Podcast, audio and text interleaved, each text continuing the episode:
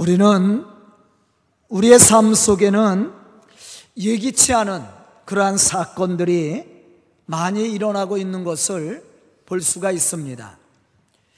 그럴 때 우리는 어떻게 합니까? 생각지도 못한 어려운 역경이나 실패가 찾아왔을 때 우리는 어떠한 신앙의 모습으로 그러한 역경과 실패를 대처하며 또 이겨나가고 있습니까? 아니, 우리가 예수를 믿는다는 평범한 이유 때문에 핍박을 되었다면, 핍박을 받았다면, 어떻게 그것을 우리가 받아들일 수 있겠느냐는 것이죠. 참으로 어려운 질문입니다. 그러나 이것은 우리의 현실이기도 합니다. 본문 말씀을 보면 예수님은 빈들에서 말씀을 전하고 그곳에 모여있는 사람들에게 보리떡 다섯 개와 물고기 두 마리로 오천 명을 먹이는 그런 놀라운 기적의 역사를 보여주었습니다. 그리고 예수님은 제자들을 먼저 갈릴리 바다 건너편으로 보내신 후에 산에 오르사 예수님은 기도를 하셨습니다. 그런데 바다 건너편으로 가던 제자들에게 문제가 생겼습니다. 그들은 예수님의 말씀을 따라서 먼저 배를 타고 떠났지만 가던 중 극심한 바람과 물결로 인해서 고난을 당하게 되었다라는 것이죠. 제자들은 밤을 새워 노를 저었지만 바람과 물결을 이겨낼 수가 없었습니다. 사실 갈릴리 바다는 지중해보다 수면이 약 200m나 낮고 사방이 높은 산으로 둘러싸여인 분지와 같은 곳입니다. 그래서 가끔 돌풍에 의해서 풍랑이 자주 일어났습니다. 특히 이날 밤에 제자들이 만난 돌풍은 어부들이었던 그들조차도 견디기에 힘들 정도로 굉장한 것이었음을 우리가 말씀을 통해서 느낄 수가 있습니다. 사실 갈릴리 바다는 이러한 풍랑으로 인해서 가끔 바다를 뒤집어 놓기도 합니다. 밤새 풍랑과 싸웠던 제자들은 육체적으로 지쳐 있었고 또 정신적으로도 두려움에 쌓여 낙심하게 되었습니다. 이럴 때 예수님은 그들을 찾아와서 그들을 위로해 주시고 그들을 그 고난의 환경 속에서 건져 주었습니다. 우리의 삶의 현장도 우리가 알지 못할 때에 이러한 고난이 찾아와서 우리를 힘들게 할 수 있습니다. 과연 우리는 이러한 역경과 고난이 우리의 삶의 현장에 찾아왔을 때 우리는 어떻게 믿음을 가지고 또 믿음을 지키고 영적 승리를 이루므로 하나님의 거룩한 역사를 이루어갈 수 있을까? 우리 오늘 말씀 속에서 그 해답을 찾아와야 됩니다. 첫째, 주님이 함께 하심을 믿어야 됩니다. 이 믿음이 있으면 우리의 삶 속에 고난이 왔다고 그래서 실망하거나 좌절하거나 절망하지 않을 겁니다. 오히려 그러한 고난을 이기고 영적 승리를 이루어가게 될 겁니다. 본문 25절에 보면 제자들이 고난당했던 시간은 밤 4경쯤이라고 그랬어요. 이 시간은 우리나라 시간으로 보면 새벽 3시에서 6시경입니다. 사실 이 시간에는 다 잠들어 있을 때입니다. 거기에다 제자들은 바다 한가운데 있었습니다. 그들이 아무리 소리를 쳐도 도와줄 만한 사람이 없었다라는 것이죠. 우리에게 있어서 우리를 두렵게 하는 것은 사실 고난 그 자체가 아니에요. 그보다 더 두려운 것이 있습니다. 그것은 고난에 있는 우리를 도와줄 만한 사람이 전혀 없다라고 생각할 때 우리는 더 큰 두려움을 느끼게 된다라는 것이죠. 아무리 어려운 상황과 고통이 우리를 엄습할지라도 누군가 우리를 도와줄 것이라는 기대감이 있다면 그 고난은 얼마든지 견뎌나갈 수가 있습니다.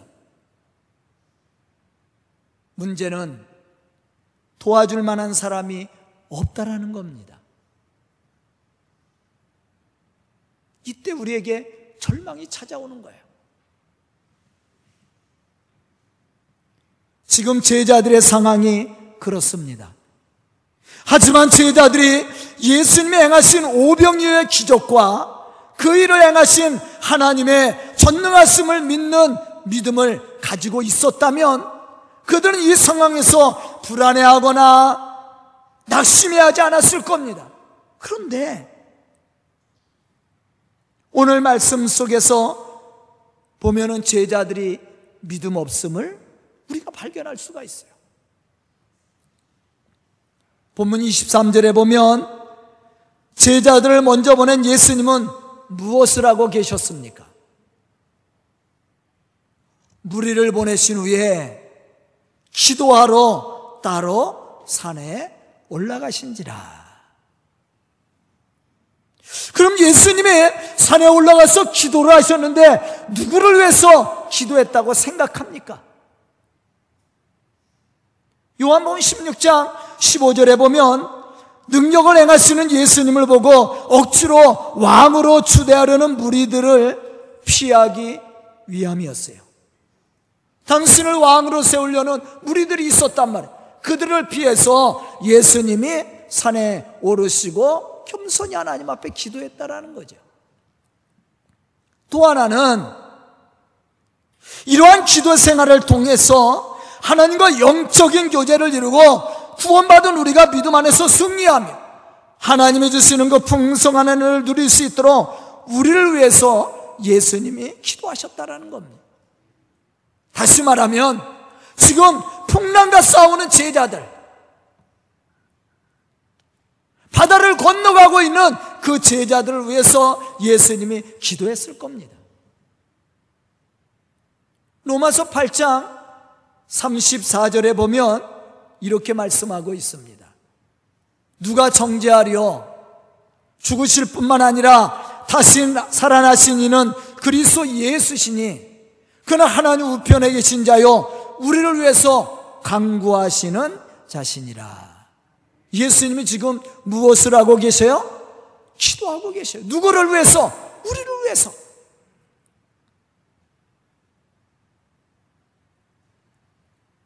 우리가 이러한 사실을 알고 믿음 안에 거한다면 우리는 어떠한 축복이 우리에게 찾아오든지 어떠한 고난 속에 있든지 흔들리지 않는 믿음으로 영적 승리를 이루어갈 수 있을 겁니다. 그런데 문제는 지금 나 혼자라는 생각 때문에 우리는 두려워하고 걱정하게 되고 염려하게 되고 근심하게 되는 거예요. 제자들이 왜 두려움과 고통 속에 헤매고 있었습니까? 혼자라는 생각 때문에 그렇습니다. 그러나 분명한 것은 그들은 혼자가 아니었습니다. 예수님 지금 제자들과 몸은 떨어져 있었지만 기도하며 고난받는 제자들과 함께하고 계셨다라는 거예요. 예수님이 한적한 산에 오르시고 기도를 하셨다고 했는데 무엇을 기도했겠어요? 제자들을 위해서 기도했을 겁니다. 제가 이 강단에서 엎드려 기도할 때 누구를 위해서 기도하겠습니까? 성도들을 위해서 기도할 거 아니에요. 물론 나라와 민족을 위해서도 기도하고 우리가 성교하는 성교사나 교회를 위해서도 기도합니다. 그러나 제 입술에서 그리고 제 마음속에서 늘 기도의 대상은 성도들이야. 예수님도 마찬가지입니다. 예수님께서 그 밤배를 태워서 보내는 그 제자들 그들을 위해서 기도 안 했겠어요? 몸은 떨어져 있지만 늘 기도로 그들과 함께 교제하고 있었다라는 겁니다.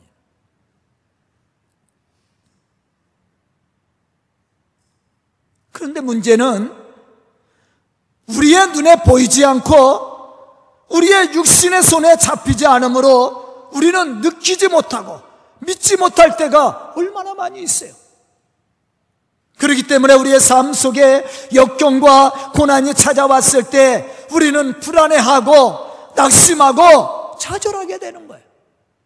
하지만 분명한 것은 하나님은 믿음의 사람들과 함께하고 계셨다라는 거예요. 그것을 믿었던 사람들은 어떠한 고난이 찾아온다 할지라도 그것을 굴복하지 않고 그것을 극복해 나갈 뿐만 아니라 하나님의 영적인 승리를 이루었다라는 겁니다.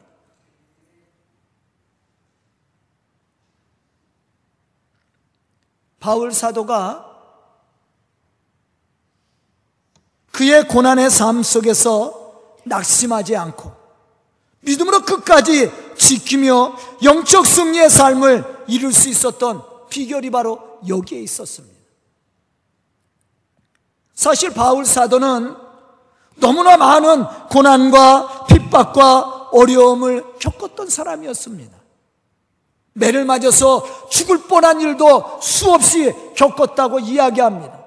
한때는 매를 맞아서 사람들이 죽었는 줄 알고 성 바깥에까지 갖다 버린 적이 있습니다. 그러나 그는 늘 승리하는 믿음의 사람이 되었습니다. 이유는 주님이 함께 하시고 축복하시고 이기게 하심을 믿었기 때문이었습니다. 여호수아 1장에 보면 이제 모세를 대신해서 여호수아가 이스라엘의 지도자가 됐을 때 하나님이 약속한 것이 무엇입니까? 내가 내 규례와 명령과 그 법들을 지켜 행하면 내가 어디를 가든지 무엇을 하든지 내가 너와 함께 할 것이다. 여호수아가 이스라엘 백성들을 이끌고 요단강을 건너 가나안 땅을 정복할 수 있었던 힘의 원천이 어디에 있었습니까? 바로 이거예요. 하나님이 나와 함께 하심을 믿는 믿음. 하나님이 함께 하시면 못할 일이 없어요. 바울이 고백한 것이 뭡니까? 내게 능력 주시는 자 안에서 내가 모든 것을 할 수 있느니라. 내가 하는 것이 아니라 내 속에 역사하시는 하나님이 있습니다. 그렇기 때문에 고난의 현장이 있어도 하나님을 찬송할 수 있었고 하나님 앞에 기도할 수 있었고 하나님을 영화롭게 할 수 있었다라는 것이죠. 그게 믿음이에요.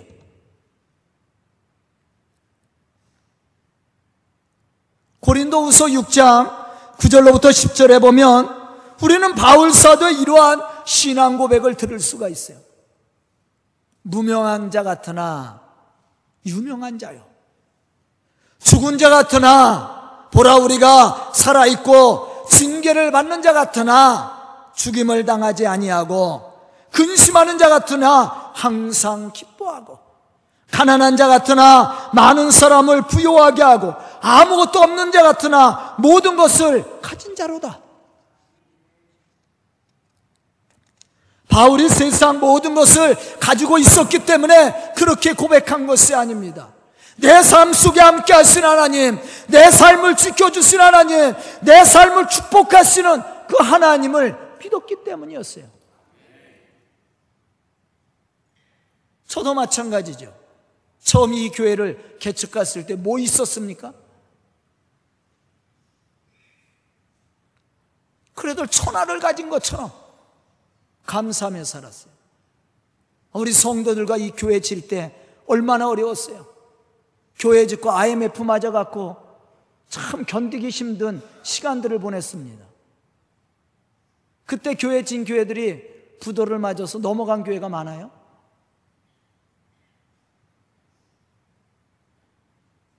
그 어려운 가운데서도 우리가 견뎌냈습니다. 우리가 견딘 것이 아니라 하나님이 견딜 수 있는 힘을 주셨어요.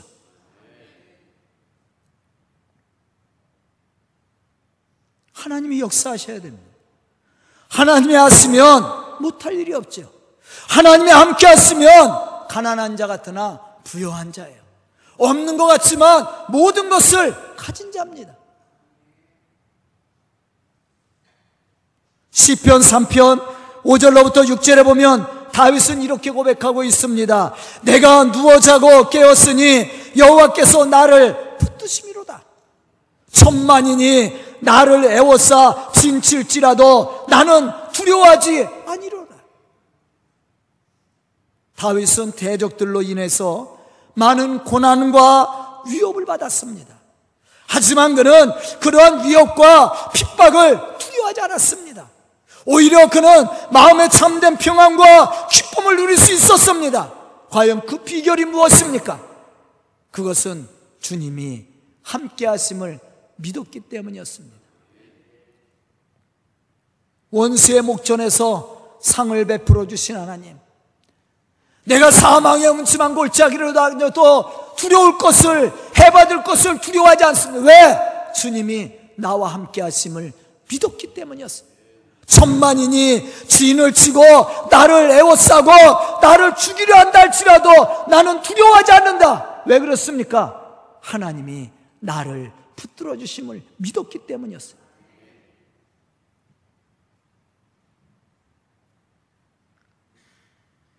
오늘 말씀 속에서 왜 제자들이 좌절하고 실망합니까?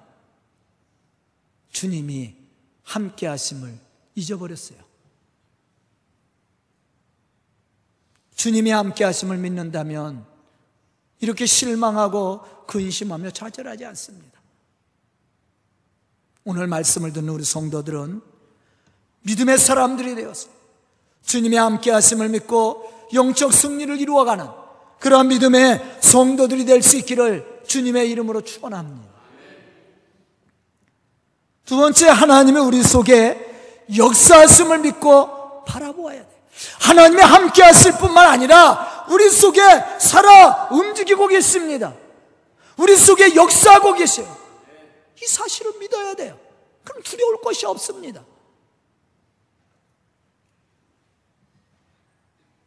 믿음이 없이는 하나님을 기쁘시게 하지 못하나니 하나님이 살아계심과 아멘 하나님이 우리 속에 살아서 상주시는 이심을 믿어야 할지니라.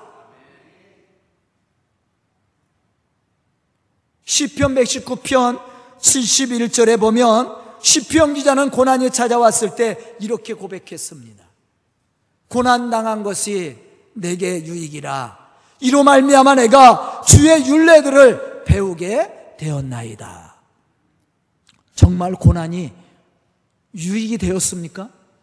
유익하다고 생각해요? 그렇게 이해하고 믿습니까? 사실은 그렇지 않아요. 그런데 시편 기자는 고난 당한 것이 내게 유익이 됐다. 왜? 고난을 통해서 하나님의 살아계심을 체험하게 되었고 또 고난을 통해서 하나님의 말씀이 성취되는 것을 보았단 말이에요. 결국 이 말씀은 고난이 우리에게 늘 불행과 좌절만 가져다 주는 것이 아니라 때로는 고난이 우리를 믿음 안에 바로 서게 하고 하나님의 섭리와 하나님의 역사하심을 듣게 하고 또한 그의 넘치는 축복을 맛보게 해준다라는 거예요. 욥기서 42장 5절에 보면 욥은 고난을 통해서 하나님의 허락하시는 은혜를 체험하고 이렇게 고백했습니다. 내가 죽게 대해서 귀로 듣기만 하여 싸우나 이제는 눈으로 주를 배웁나이다. 귀로만 듣던 하나님 눈으로 확인했다라는 거예요.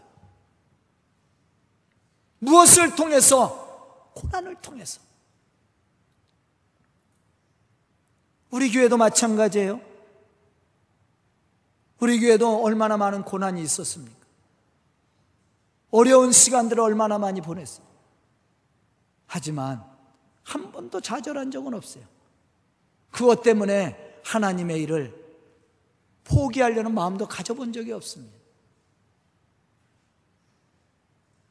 왜? 하나님이 함께 하심을 믿기 때문에. 그분이 우리 속에 함께 하실 뿐만 아니라 우리가 믿음으로 행할 때 하나님 우리 속에 역사하심을 우리가 믿습니다. 지금 서강교회가 이렇게 세워진 것도 바로 그러한 믿음의 사람들이 있었기 때문에 이 교회가 지금 여기에 존재하고 있는 거예요.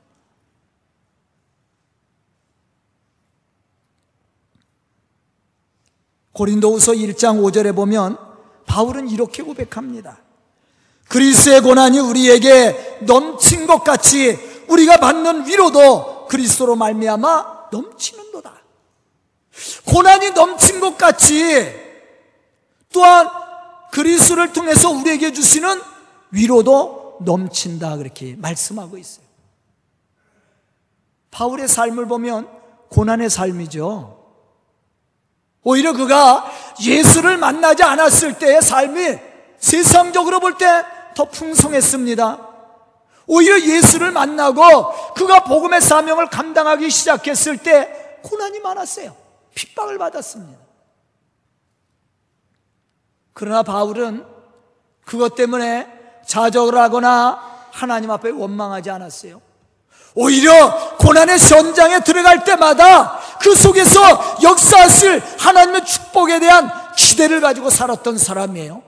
아, 하나님이 나에게 고난을 주셨다면 이 고난을 통해서 어떠한 역사를 이룰 것인지, 어떠한 축복의 은혜를 베풀어 주실지, 어떠한 기적을 일으켜 주실지, 그것을 기대했다라는 거예요. 그래서 고난의 현장에서 바울은 오히려 하나님을 찬송하며 기도하며 하나님을 영화롭게 했습니다. 이게 바울의 신앙이에요.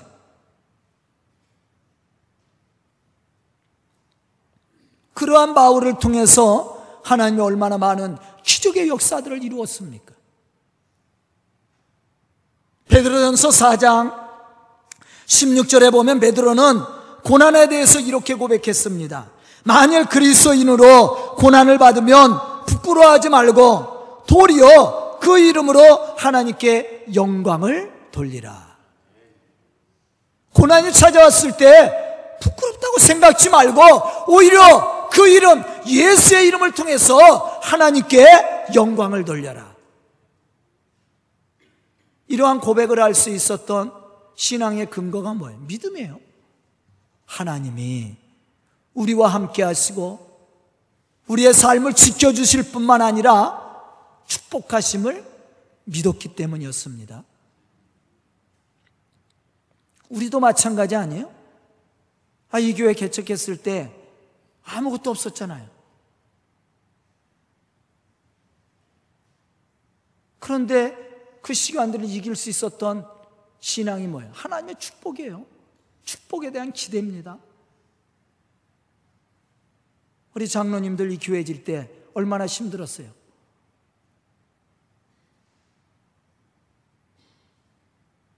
그 힘든 시간을 이길 수 있었던 신앙의 근거가 뭐예요? 하나님이 축복해 주시고 우리 속에 역사하심을 믿었기 때문이었어요.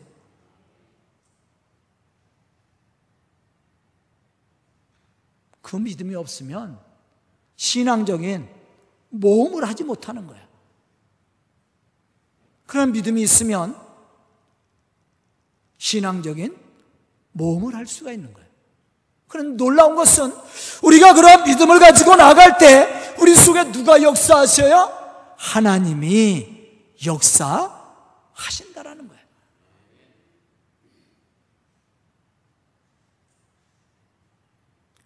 힐트라는 사람은 이렇게 말했습니다. 고난은 대체로 미래의 행복을 의미하고 그것을 준비해 주는 것이므로 나는 그러한 경험을 통해 고난에 대하는 희망을 품게 하고 반대로 너무 큰 행복에 대해서는 의심을 품게끔 되었다.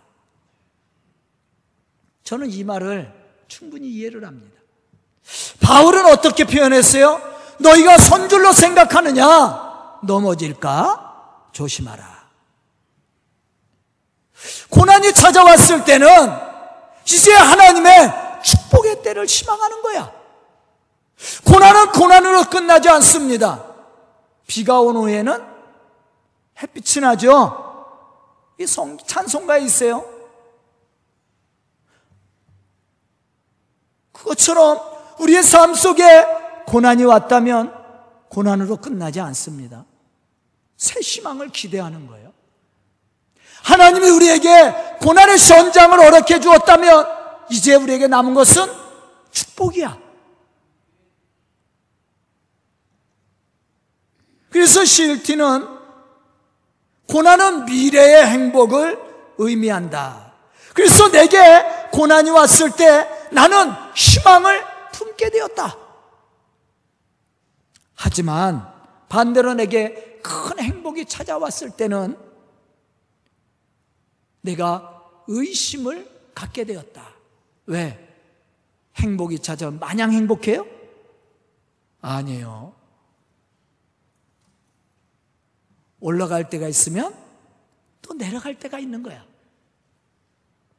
우리 사업이 한 번 잘 됐다고 매일 잘 됩니까? 때로는 안 될 때도 있어요. 그래서 우리가 복을 받았을 때는 더욱더 겸손히 하나님 앞에 엎드려 감사해야 됩니다. 그럴수록 더 영적으로, 말씀으로, 믿음으로 무장해야 돼요. 그것을 놓치지 않기 위해서. 고난이 찾아왔다면, 실패가 찾아왔다면, 좌절할 것이 아니라, 다시 하나님이 회복시켜 주시고, 축복해 주실 것을 기대하며, 그 고난을 어떻게 해요? 그 실패를 이겨나가야 돼요? 무엇으로? 믿음으로. 그 사람이 승리하는 사람이야. 저는 오늘 말씀을 듣는 우리 성도들이 이러한 믿음의 사람들이 다 될 수 있기를 주님의 이름으로 축원합니다. 세 번째, 고난과 함께 찾아오는 의심을 버려야 돼. 우리를 축복하신 하나님의 능력을 바라보는 믿음을 가져야 돼. 우리에게 가장 무서운 적이 있습니다. 그게 뭐냐면 의심이야, 의심. 찬송어도 의심을 다 버리고 오직 믿음으로 구하고 조금 더 의심하지 말라. 의심하는 자는 얻기를 생각하지 말라. 아멘. 우리의 최고의 적은 의심이에요. 물론 우리의 삶 속에 고난이 오면 실망도 와요.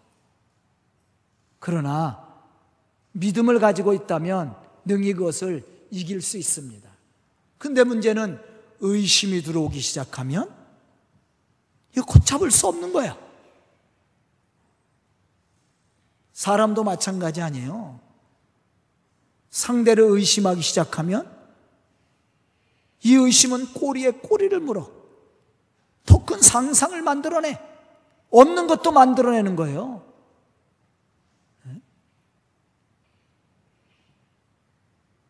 그래서 의심을 버려야 돼요. 그래야만 우리가 믿음의 사람으로 승리하는 삶을 살 수 있습니다. 자, 본문 31절에 보면 물에 빠져 들어가는 베드로를 향해서 손을 잡아주며 말씀하신 예수님의 말씀을 우리가 들을 수가 있습니다. 믿음이 작은 자여, 왜 의심하느냐? 믿음이 없어 의심하는 자는 실패할 수밖에 없고 고난에 넘어질 수밖에 없습니다. 그러나 능력의 하나님을 바라보는 믿음의 사람은 넘어지거나 실패하지 않아요. 사실 제자들은 풍랑을 만나 고난을 당하기 전에 예수님이 행하셨던 오병이어의 기적을 체험했던 사람들이었습니다. 그런데 믿음이 없었던 제자들은 그러한 사실을 잊어버렸어요. 그렇기 때문에 바람과 거친 물결로 인해서 두려워할 수밖에 없었다라는 거죠. 하지만 그들이 예수님이 행하신 능력과 예수님을 바라보는 믿음이 있었다면 바람과 물결을 두려워할 것이 아니라 의심함으로 물에 빠져 들어갈 것이 아니라 오히려 그들이 기도하며 그러한 고난을 이겨나가야 되잖아요.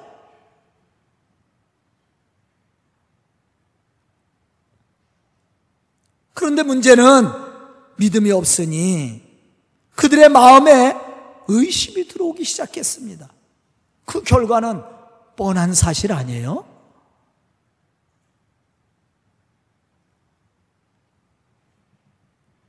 마가복음 6장 52절에 보면 바람과 풍랑을 잠재우신 예수님이 제자들 향해서 하신 말씀을 우리는 기억해야 됩니다. 마태복음에 없는 말씀이에요. 이는 그들이 떡 떼시던 일을 깨닫지 못하고 도리어 그 마음이 둔하여 졌습니다. 여러분들 보세요. 떡 떼시던 일을 기억지 못하고 이것은 방금 전의 사건이에요. 몇 시간 전의 사건입니다. 마음이 둔하여졌다. 그 말은 뭐예요? 의심했다라는 거예요. 믿음을 잊어버렸습니다. 예수 그리스도를 잃어버렸어요. 사실 예수님이 떡을 떼시던 일은 본문 사건이 일어나기 직전의 사건이었습니다. 불과 몇 시간 전에 있었던 사건이었습니다. 그 기적의 사건을 제자들이 잊어버렸어요. 만약 그들이 이러한 역경 속에서 예수님이 행하셨던 그 놀라운 능력을 기억하고 믿음으로 그 풍랑과 바람과 싸우려는 믿음이 있었다면 능히 극복할 수 있었습니다. 그런데 문제는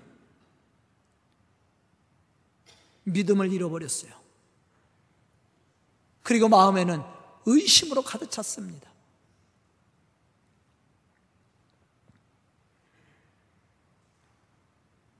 우리의 삶 속에서 하나님의 크신 축복과 은혜, 은혜 속에 살고 있다면 우리는 이러한 신앙을 잊지 않도록 노력해야 됩니다.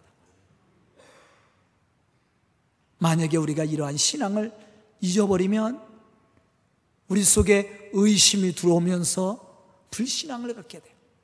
그러다 보면 하나님을 향해서 원망하게 되고 불평하게 되는 거예요. 우리는 여기서 생각해야 됩니다. 주님은 언제나 우리를 도우시고 우리의 삶 속에 찾아와 우리를 축복해 주시기를 원하신다라는 사실을 우리는 오늘 말씀 속에서 이러한 사실을 발견할 수가 있어요. 25절에 보면 제자들의 풍랑으로 인해서 괴로워 노를 젓고 있을 때 예수님의 바다 위를 걸어서 제자들에게 오셨습니다. 여기서 걸어서 왔다라는 원문을 보면 달려오셨다. 그렇게 기록이 되어 있어요. 달려오셨다. 예수님 우리가 고난을 받을 때 그냥 버려두지 않고 고난의 현장에 달려오셔서 우리를 도우시고 우리를 인도하고 계십니다. 뿐만 아니라 우리 주님은 우리가 고난을 이길 수 있도록 힘과 용기도 주시고 능력도 주세요. 문제는 우리의 믿음이에요, 믿음. 믿음. 이사여서 43장 2절에 보면 하나님은 이스라엘 백성들을 향해서 이렇게 말씀을 했습니다. 내가 물 가운데로 지날 때에 내가 너와 함께 할 것이요. 강을 건널 때에 물이 너를 침몰하지 못할 것이며 내가 불 가운데로 지날 때에 타지도 아니할 것이요. 불꽃이 너를 사르지도 못하리라. 우리가 이 말씀 속에서 생각해야 될 것이 뭡니까? 믿음의 사람들에게는 전혀 어려운 일이 없거나 역경이나 고난이 없었다는 내용이 아니에요. 그들의 삶 속에도 고난이 있었어요. 그러나 그들의 믿음의 사람으로 승리하며 하나님의 거룩한 역사를 이룰 수 있었던 신앙의 모습이 뭡니까? 그것은 물 가운데로 지날 때도 강을 건널 때에도 불 가운데로 지날 때에도 우리를 보호하시는 하나님, 우리와 함께 하시고 우리를 축복하시는 하나님을 믿었다라는 거예요. 그래서 물도 이기고 불도 이기고 하나님의 거룩한 역사를 이룰 수 있었다라는 거죠. 오늘 말씀을 보십시오. 베드로가 주님 오심을 보시고 나도 물을 걷게 해달라고 그랬어요. 그래, 와라. 베드로가 무리를 걷습니다. 근데 그 마음에 뭐가 들어왔어요? 의심이 들어왔어요. 의심이 들어오니까 누구를 잊어버렸어요? 예수님을 잊어버렸어요. 보이는 게 뭐예요? 바람과 물결입니다. 예수님이 베드로를 잡아주면서 야 믿음이 작은 자여 너 왜 의심하냐? 내가 너와 함께 있는데 너 왜 의심하느냐? 그러면서 베드로를 물에서 건져 주셨어요.